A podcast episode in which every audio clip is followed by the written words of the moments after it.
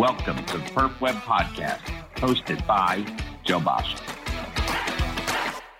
Hello and welcome back, everyone, to uh, Perf Web. We're going to jump right into our second lecture, uh, which is going to be VV ECMO, Predicting Survival with SAVE, which is an acronym for Survival After Veno Arterial ECMO. Um, it, this is published in the European Society of Cardiology uh, in uh, 2015. And if you notice the lead author, Matthew Schmidt, he was also involved in the VV ECMO preserve at RESP and preserve scores. And I talked about that, I think, not too terribly long ago. I do want to take sort of a side trail if we can. And we're really having a dispute here in the studio.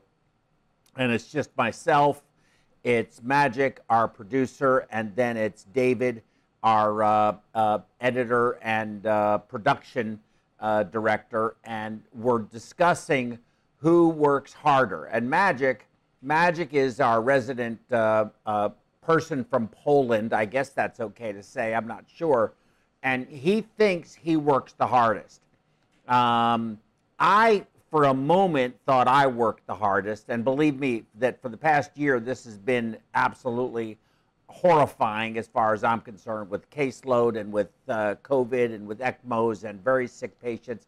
Very demoralizing, actually. Uh, a lot of a lot of uh, bad outcomes, and we'll talk about that actually in this study. It's very important. And then we have, uh, as I said, David.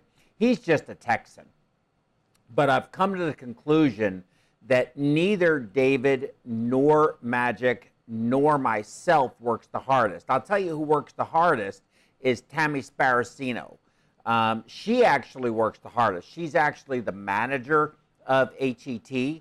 And uh, let me tell you what, she, we have had a rough year, but she has done just an incredible job uh, taking over that role in the height of a pandemic uh, during the worst possible time and has more than risen to the occasion. So I'm going to give Tammy Sparacino, who is also a Texan, not only a Texan, but a Houstonian Texan, all of the credit for working the hardest of anyone. I'll give myself and David the next uh, hardest workers, and then Magic, the uh, person from Poland. That's PC, right? Politically correct person from Poland. Um, I guess I should. What pronoun do you want to use, Magic? Which do you prefer? He, she, I'm not sure. Her, him, I'm not 100% sure. Okay, VV ECMO predicting survival with SAVE. This is SAVE. This is very important. And we are trying to hire a nurse. And you can call Magic um, at, uh, I don't know, what number do you want them to use? If you could put that up on the screen. Um, find him anywhere. Find him anywhere. Okay, I'll let your wife know that. Um, you can find Magic anywhere, apparently. Okay, back to the slides. Veno-arterial uh, extracorporeal membrane oxygenation, also known as VA ECMO, and I will correct something here. If you look at this, says VA-ECMO, it looks like Veterans Association, uh, uh, Veterans Administration, I'm sorry, ECMO. The dash, whenever you write uh, this kind of thing, and John Ingram actually taught us this, if it's V dash A, it's wherever the dash is, is where the oxygenator is. Okay? So veno-arterial. So VA really doesn't tell you anything, and then dash ECMO. So it would be VA V dash A space ECMO would be the correct way to write this. Is an effective technique to support refractory cardiogenic shock while ensuring continuous organ perfusion to wait for cardiac function recovery, transplantation, or durable VAD. So basically, or total artificial heart. So basically, VA ECMO and VV ECMO is similar in the regards to it is a bridge. It is either a bridge to recovery, it is a bridge to a transplant, it's a bridge to a durable ventricular assist device or artificial heart, or lung, you know, as I said, transplant, lung transplant in the case of, of lungs. There is no long term device that they have for that.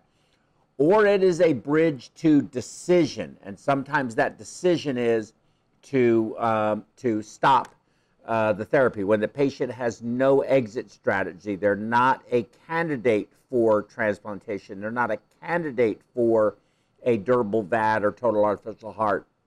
Their lungs aren't going to recover um, and uh, the uh, ECMO, in that case VV, but it could also be VA, uh, can keep that patient not only their organs alive, but neurologically intact. And uh, it's, uh, it's very, uh, very scary and, and it's very emotionally taxing to be dealing with these patients. There are several articles out there, and I know people who have actually had awake patients who themselves decided, since there was no exit for them and their life was limited to being tethered to this machine, external device, uh, whether it be VA or VV ECMO, and they have been the decision maker to go ahead and let's turn this off now, knowing full well that that, that was going to be the end of their life. It's, uh, it's uh, very, very difficult um, but it's a reality.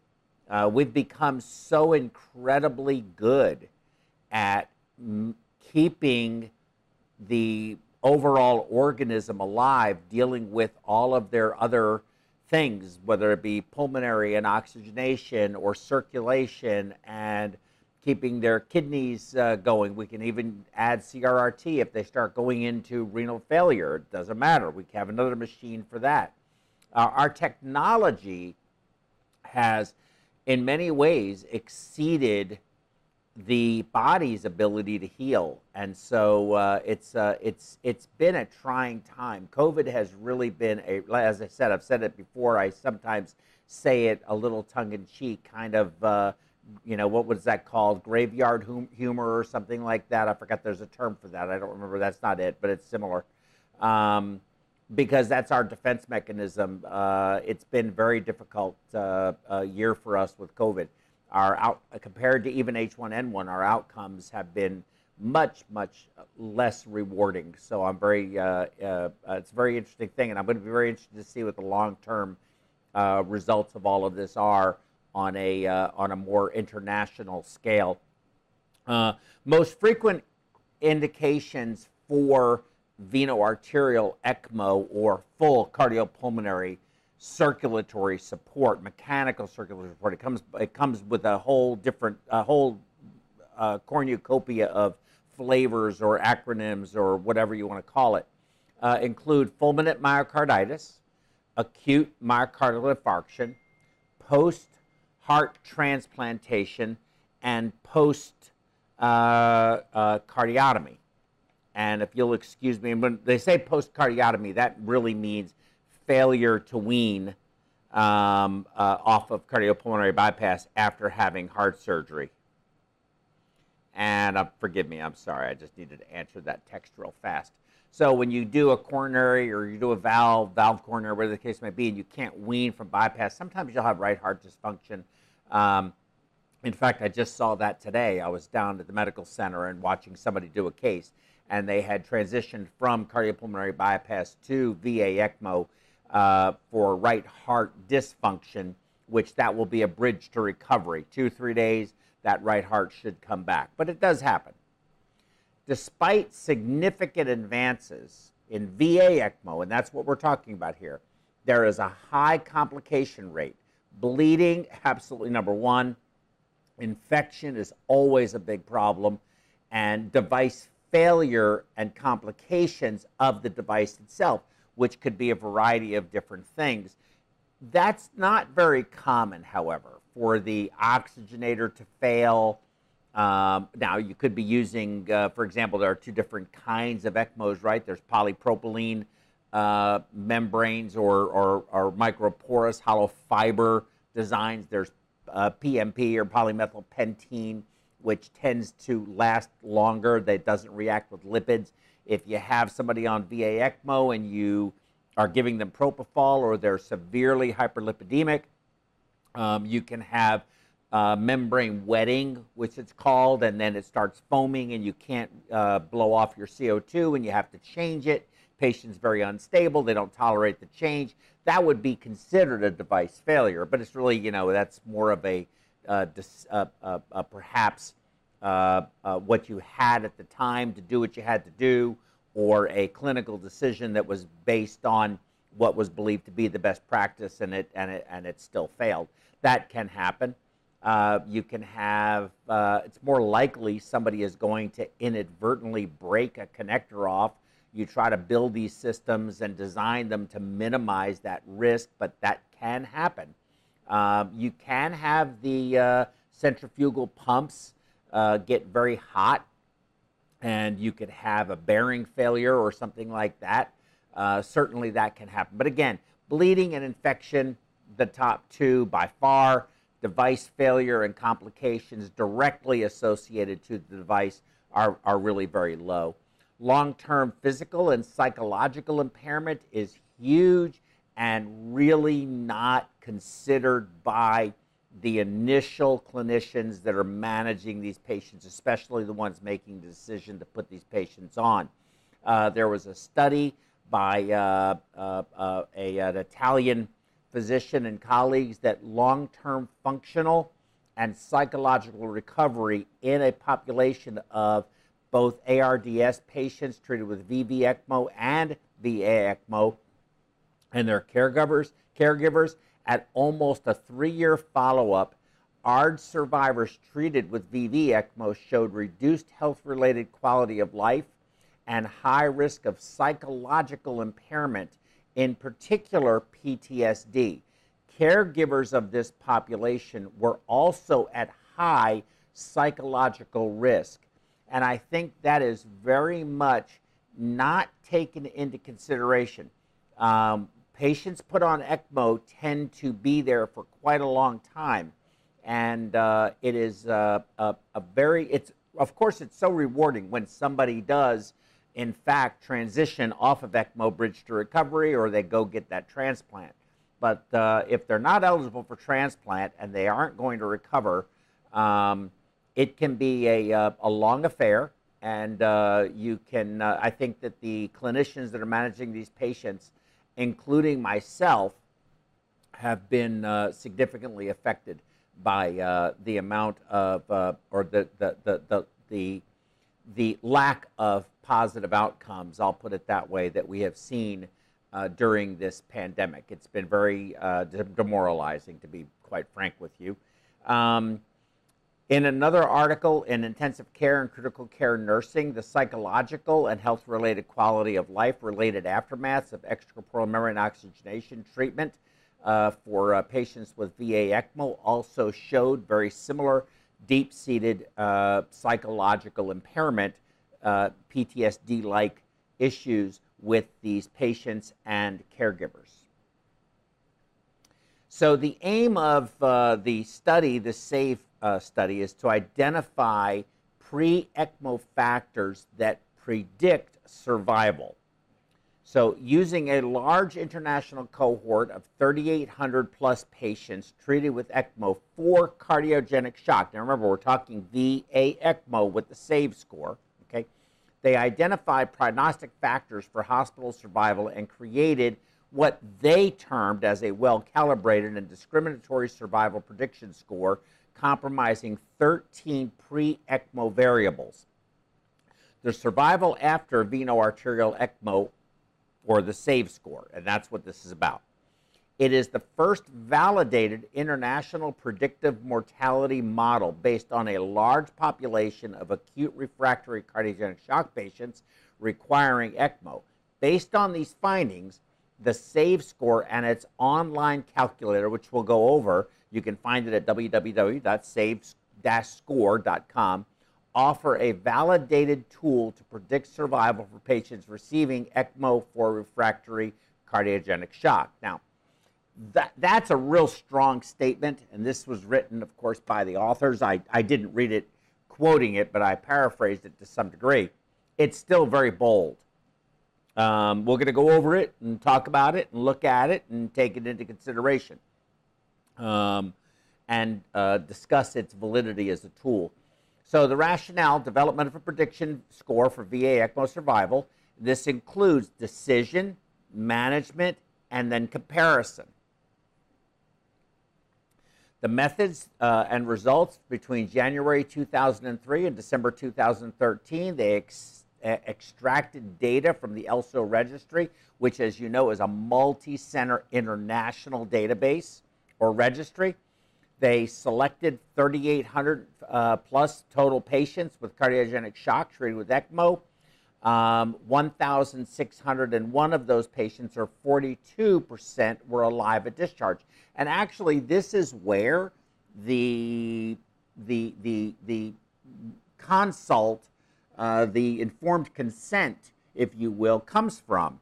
Is this actual information from ELSO? When you are quoting to a family what their chances of survival are with VA ECMO, uh, they usually say it's about 40%. VV ECMO, it's about 60%. And this is where these numbers come from.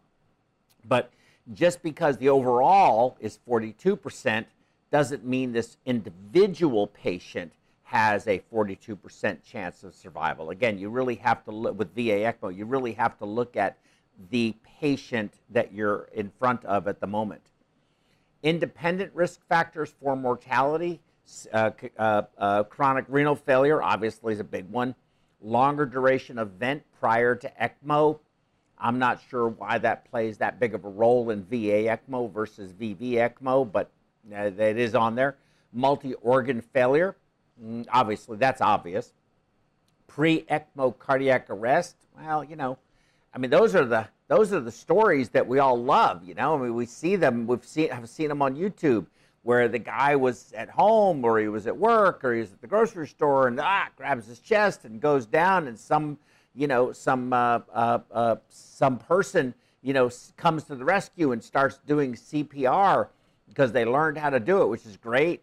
And they get transported to the hospital, and they had acute occlusion of the LAD, and they got that corrected. And the next thing you know, well, they put him on VA ECMO, and then they took him from the emergency room. Then they took him to the cath lab. Then they took him to the operating room. Then he came out, and he got his life back. Those are the saves. Those are the great cases.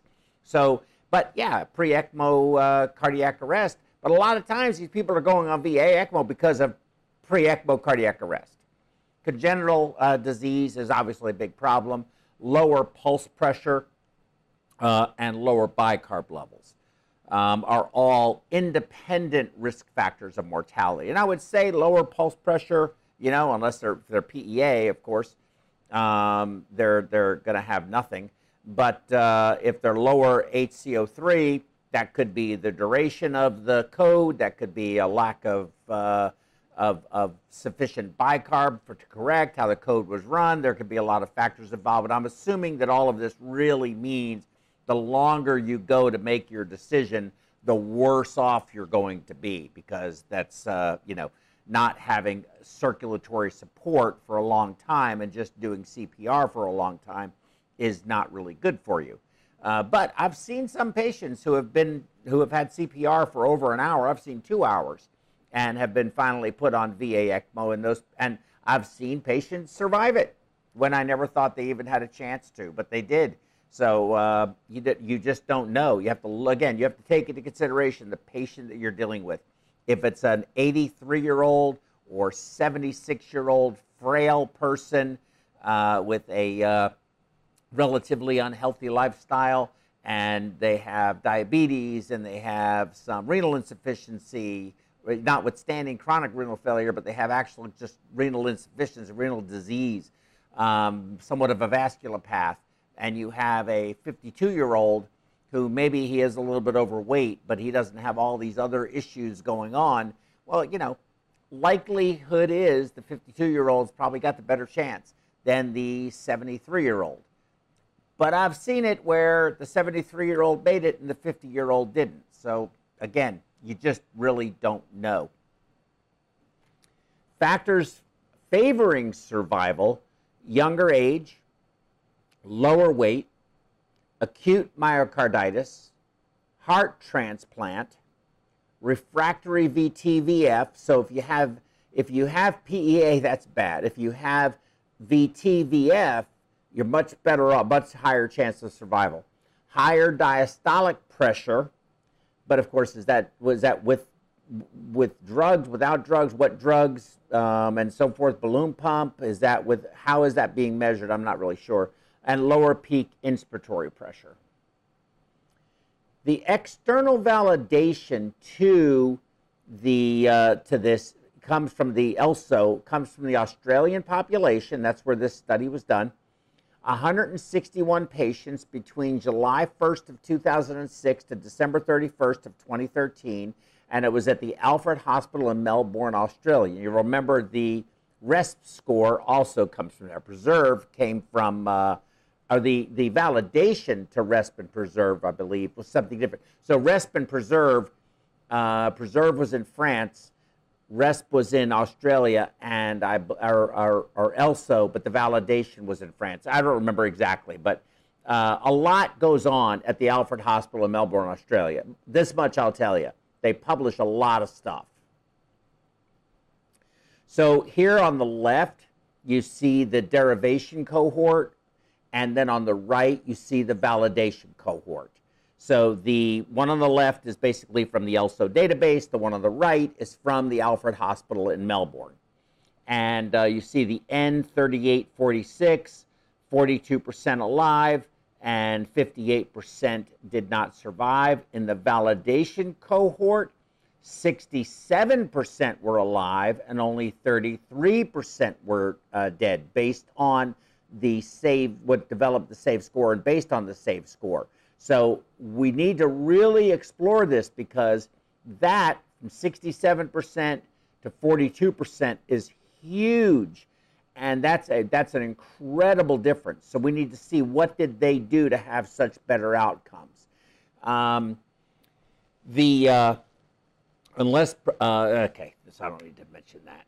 And this is from the European, by the way, Society of Cardiology. That same that same journal. Uh, what did I do? There. Okay.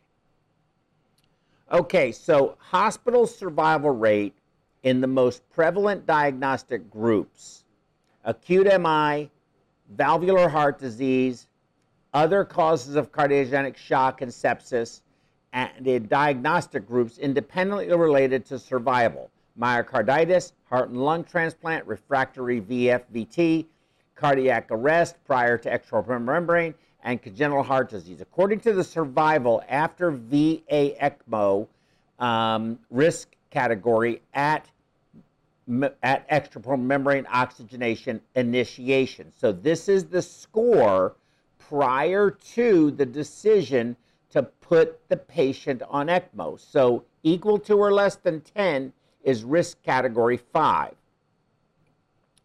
If you're minus 9.5 to minus, I'm sorry, minus 9 to minus 5, your risk category 4.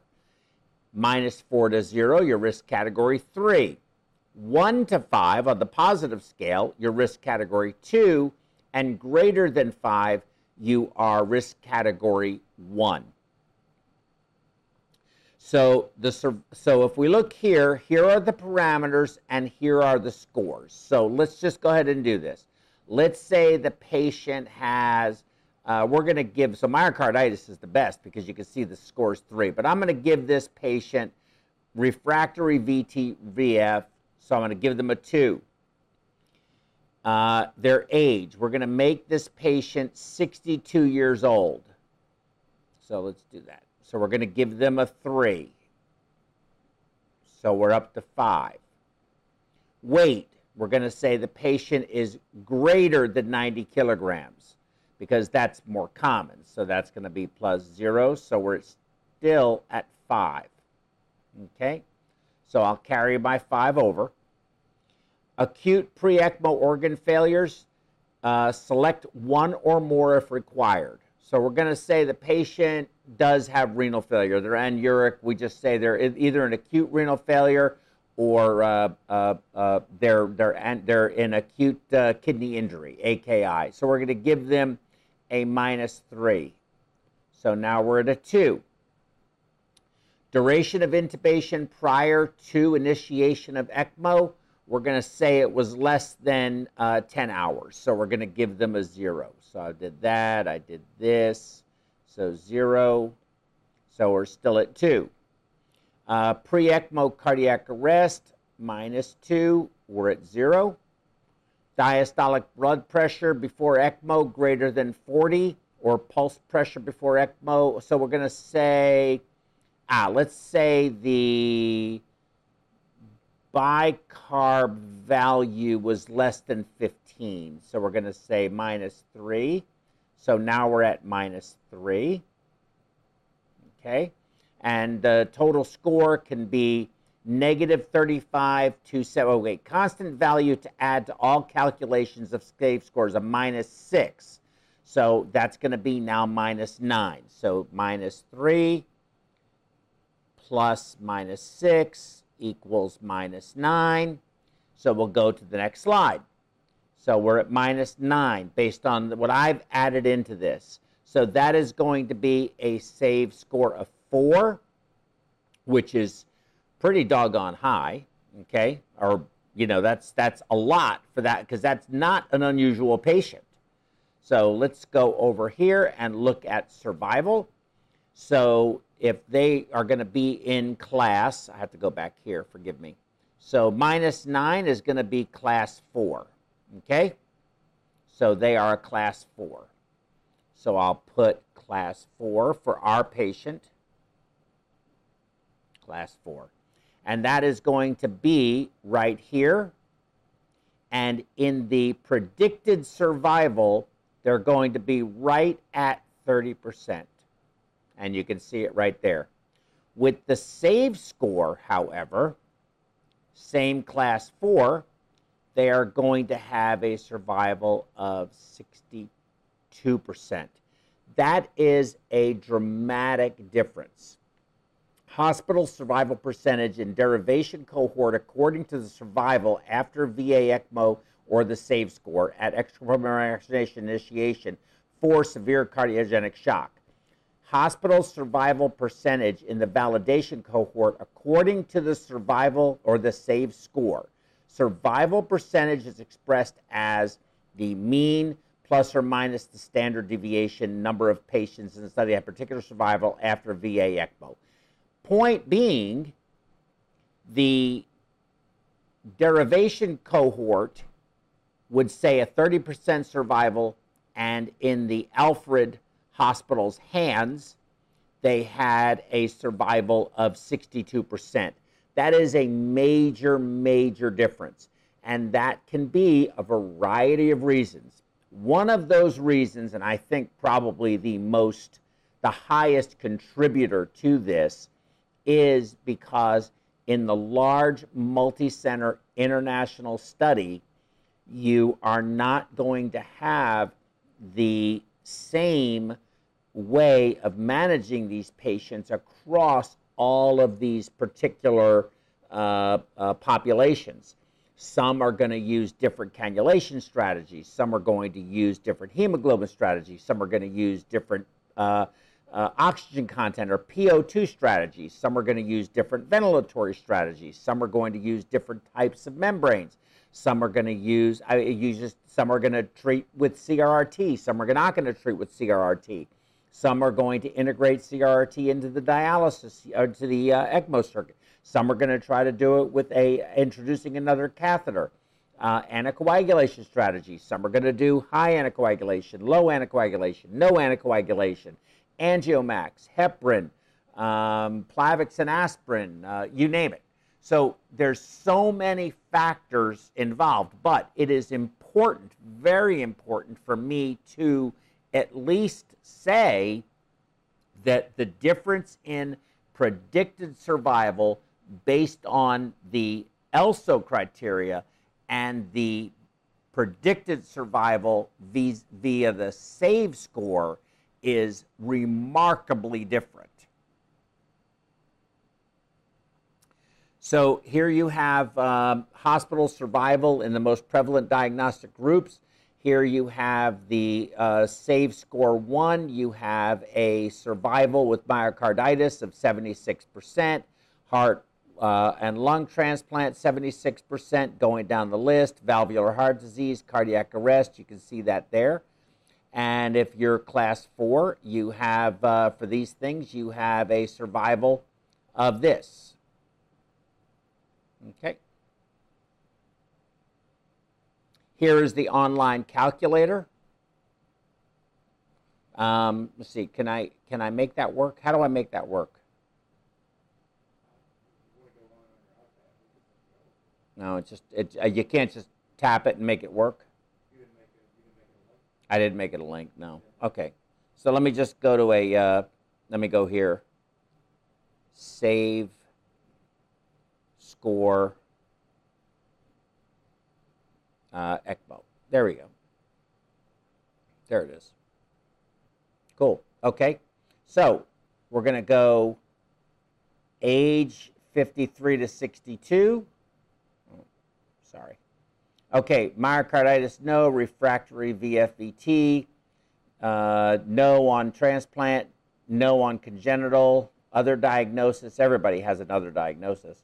52 to 63 years old, weight is greater than 90 kilograms. And you see over here how it's moving. You see the red bar, I don't know if you can see it. Uh, your pulse pressure is equal to or less than 20. I'll say yes. Pre ECMO cardiac arrest, yes. Peak inspiratory pressure, uh, no. Intubation, less than 10 hours, less than or equal to. Acute renal failure, yes. And bicarb less than 15. But look at that. And I'm doing the same thing, but I'm getting a different number. Maybe my math was messed up. Other organ failure, it showed it on, the, on their own publication. Um, other organ failures, pre ECMO, central nervous system dysfunction, no. Liver failure, uh, we'll say yeah. So you have all these problems. You have a survival of somewhere between, according to SAVE, 15%, well, it can range anywhere from 0 to 35% with a mean of somewhere around 15%. If I take this bicarb problem away, and let's say they didn't have that as an issue, you get a little bit better. I'm going to take the renal failure away, uh, which is here. Oh, I didn't put, uh, yeah, right here.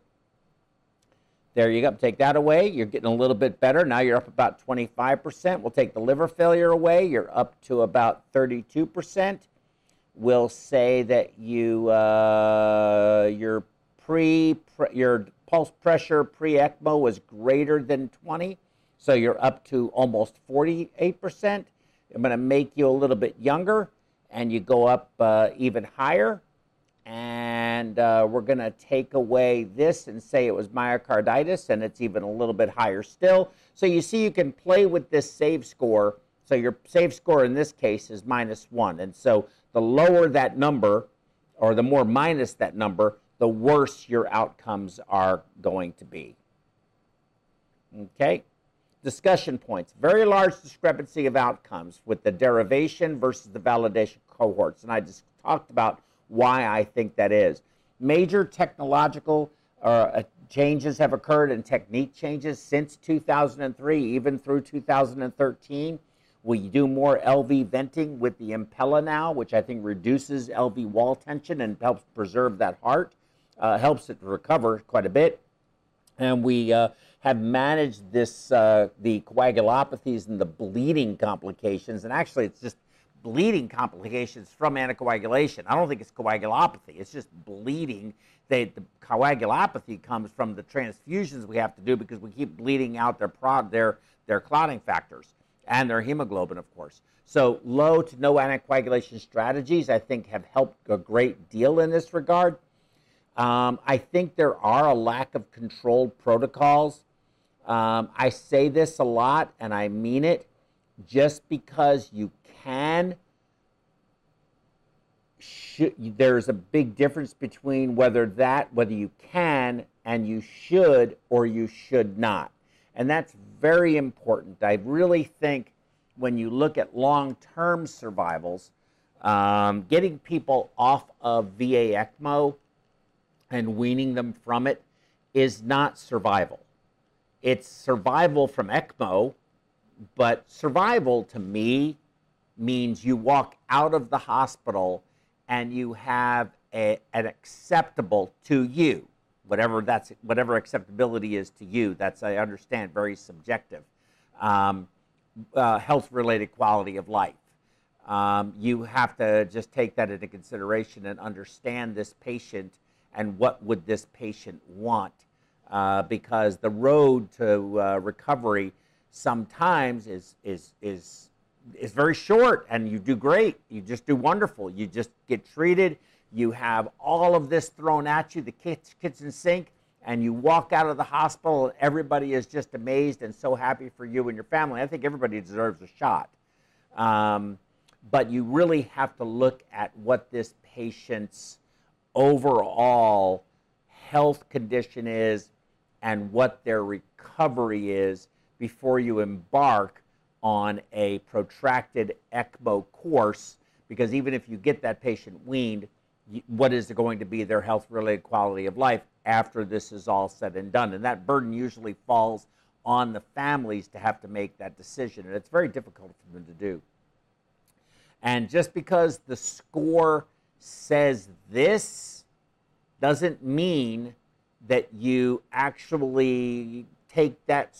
You have to take all of this with some level of skepticism and say, I know the score says they're a plus one, but that's, I'm looking at this patient, that's not plus one, or it's minus seven, but that's not a minus seven. They look better than that the individual, the decision to accelerate care to what is now known as the highest you can get, short of transplant and, and, and, mecha- and permanent uh, VAD or durable VAD, mechanical, uh, total artificial heart.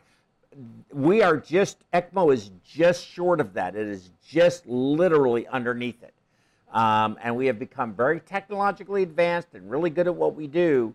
And we can do a lot with machines, but we have to think, we have to really take into consideration whether or not we should be doing it in this case or not. That's the end of my slideshow. We could, uh, if you'd like, open the phone lines again. I think they're open. Do we have any questions on the uh, the the YouTube or or LinkedIn or any of that kind of stuff that I can answer? And if not, I can spin the wheel. Um, where's Magic? Oh, he's looking for a nurse again? Okay. Well, let's let's let's spin the wheel, and if there's a good question, um, or somebody wants to call in, you'll win whatever I call it. I want to go over that again. That was really important. A couple of things I want to talk about uh, again before I forget, and that is Alan Klima. I don't know Alan. I talked to him on the phone one time. Donated all this stuff Okay, it was so incredibly kind of him. It's ALW Klima. Um, can can you do me a favor? Can you just can you share my phone? I just want people to see this. This I may as well do it this way. Joe's iMac. There. Let me put this up. I think this is really important. Okay, there it is. Okay, so if you look right right here, I don't know how to make it just that, but Alan Klima. Can you highlight it with your with your uh, with the mouse or anything? Yeah, right there. ALW Klima at gmail.com. And they are some really, thanks, man. And they are some really cool things. There's the hat, there's the surgical caps, they're different colors camo, red, green, blue, black, t shirts, which I showed you earlier. I think these are great. Um, somebody wants to call in, they could win. And let's see what they're going to win if they do. If not, I'm going to win it. You know what? I'm going to win it myself. But if we had Magic here, because he's out looking for a nurse, he could tell me if there's any good questions because I simply don't know. I don't have any access to anything up here today. Spin. Do we have sound?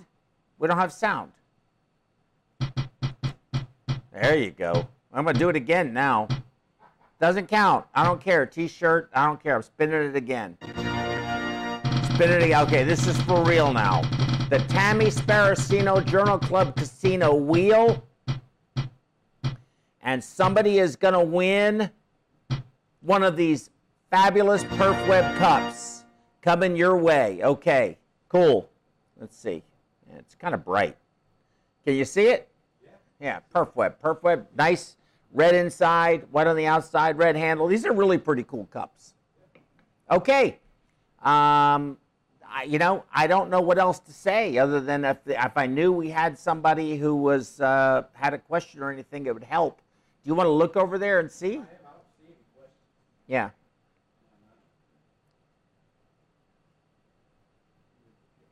Hmm. Okay, well, you know, it is what it is. Not going to worry about it. Um, if somebody has a question, they can email me. You can email me. You can uh, remember John Ingram does his knowledge nuggets. I think uh, let me go over. Let me look at what our next program is because our next program is definitely going to be good. We finally got people. I told you we got people hired, and they're catching on really fast because we only hire the best because we're the best group. Uh, there's no question about it. If you want to work in Houston and you want to be a place where you can really practice your trade and work with absolutely the finest people I've ever worked with, and I've been doing this a very long time, um, you know, give us a call. We're still looking for one person, more on the south side of Houston, but we are still looking for one person. So if you have an interest, just please reach out to us. You can either contact me at, I think it's, uh, go to our website, het.us, and if you go right there, if thanks, man, if you go to that website, um, you can actually email me directly through that website, or you can call contact me at info at MediWeb or contact at Perfusion Education, whatever you want, and uh, let me know because we are definitely hiring. And I got to tell you this story. Can I don't know if you don't, if you have time for just a story, just for a second.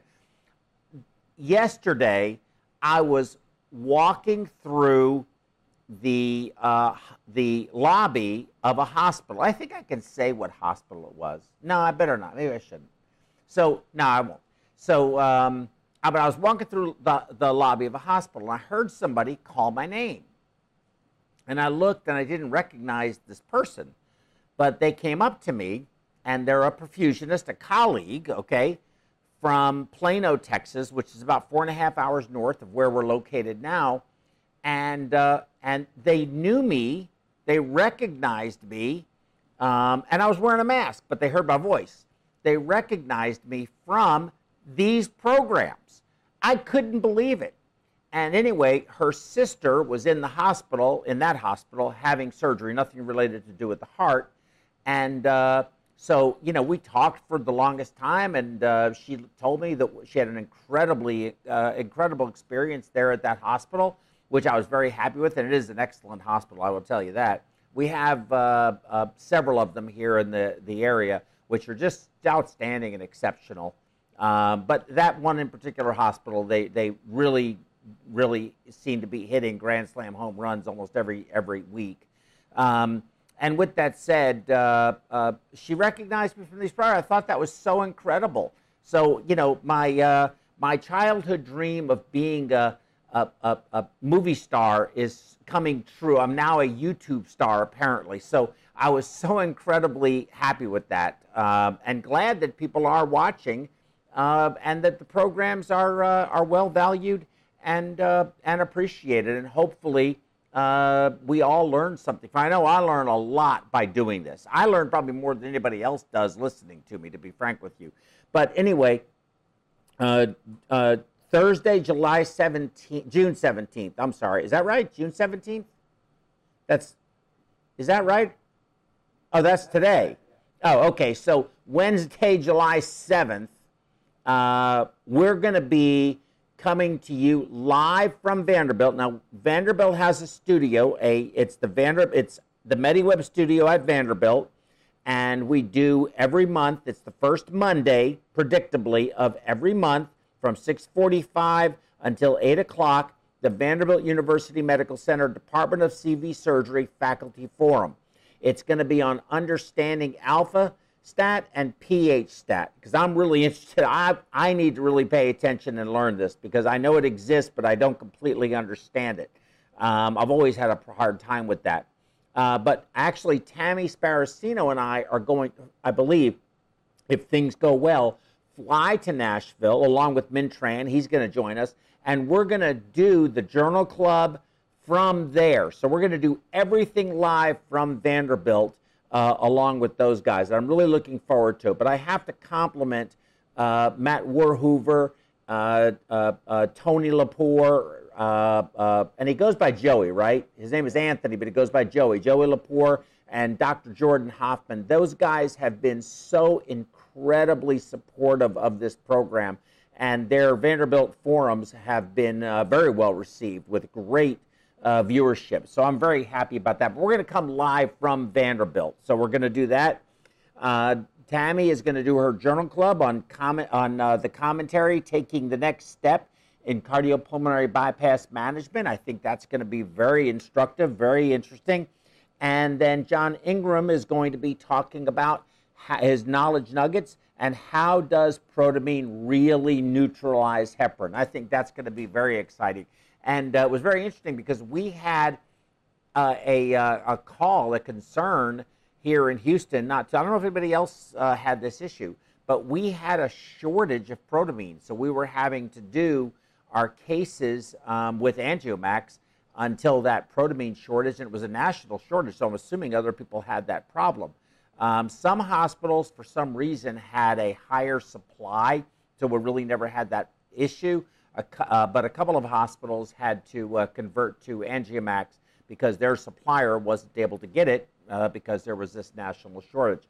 Hey, Magic, do we have any questions or comments on the web? No questions? Okay. So I'm winning my own cup and I'm winning my own surgical cap because I have one now that's blue, but I'd like a black one. And uh, with that said, I'm going to bid everyone adieu a little early uh, but we'll make up for it next week. Uh, the program today was approved for 2.4 Category 1 CEU by the ABCP, and the program next week is going to be 3.4 Category 1 CEU. On yeah, I'm sorry, on July 7th. Forgive me, on Wednesday, July 7th. And uh, you know, just so you realize, and I think I've said this before, all of our programs are free. You can watch this program, you can learn from this program, you can participate in this program every you can join perfect perfusioneducation.com all of that is free. Uh, but you only pay if you need the ceu certificate which you can do through perfusioneducation.com it's very uh, affordable. I think it's roughly $15 a ceu so in terms of affordability it's there and we constantly are adding more content. So you have more than enough content to get all your ceus now with that said i don't think this, even though I think this online format is fantastic, I think that it uh, brings real value. I think it was serendipity that we were up and running during COVID and that we were able to provide this. I think that that just, again, by happenstance, we just happened to be in the right place at the right time to start this program. We want this program to continue to evolve. Um, but it can't replace live programs. I will tell everyone that I think that whether it be in New Orleans or whether it be in Houston um, or whether it be in Nashville or whether it be in New York or whether it be in San Diego, um, wherever it is, you, uh, Vancouver, you know, Chicago, pick the place. Um, I think that live programs add uh, a value that you can't get in this online world, and that is the face to face collaboration and networking that you can get. So I think that we have to constantly evolve too. We are looking at moving our studio to another location, which is going to add. We can't do everything we want to do here in this studio, though I think this studio has really uh, done an incredible. Uh, the people, of course, it's the people, but technology and the people uh, but there's only so much they can do with the space that we have. And uh, in order to continue to make this experience something that you want to be a part of, want to uh, uh be interesting for you, and also be, uh, you know, to some degree entertaining, we need to continue to advance technologically. Uh, so we are looking at a new studio, which is going to have some real advancements to it. Uh, we are trying to hire a nurse, so if you are a nurse and you're watching this and you have an interest uh, in education, please reach out to us at info at mediweb.us would be the best way to do that. you're a perfusionist looking for a job, you can look at, uh, especially down in the south of Houston, um, is where we're looking. You can reach out to us at het.us. And by all means, please go to the App Store uh, or on Apple or go to the Google Play Store on your Android device and look at the MediWeb app. It is a fantastic tool uh, that I use every day on my cases, and I use it while I'm watching ECMO. And I've shown it to nurses, the, the, both the big app and the little app, which is the uh, IV drug dosage calculator. And they have really uh, uh seen the value in it and enjoyed it. And it's, like I said, it's 99 cents for the small app. It's 2.99 for the larger app, which has the small app in it already. Um, and I think it's a fantastic tool, and I would appreciate very much you looking at it buying it, uh, please leave a uh, uh, an evaluation of it. What's that called, Magic? Rating. A rating. Yeah, please rate it. It would be very helpful to us if you would do that and share it with your friends and colleagues so that they can have it too. So, with that said, I'm going to bid you adieu. I want to thank you again for your time, allowing me to uh, give you these two lectures today. And uh, I'll look forward to seeing you from Na- when I'm in Nashville uh, on uh, Wednesday, July 7th at 6:45 a.m. Take care. Thank you.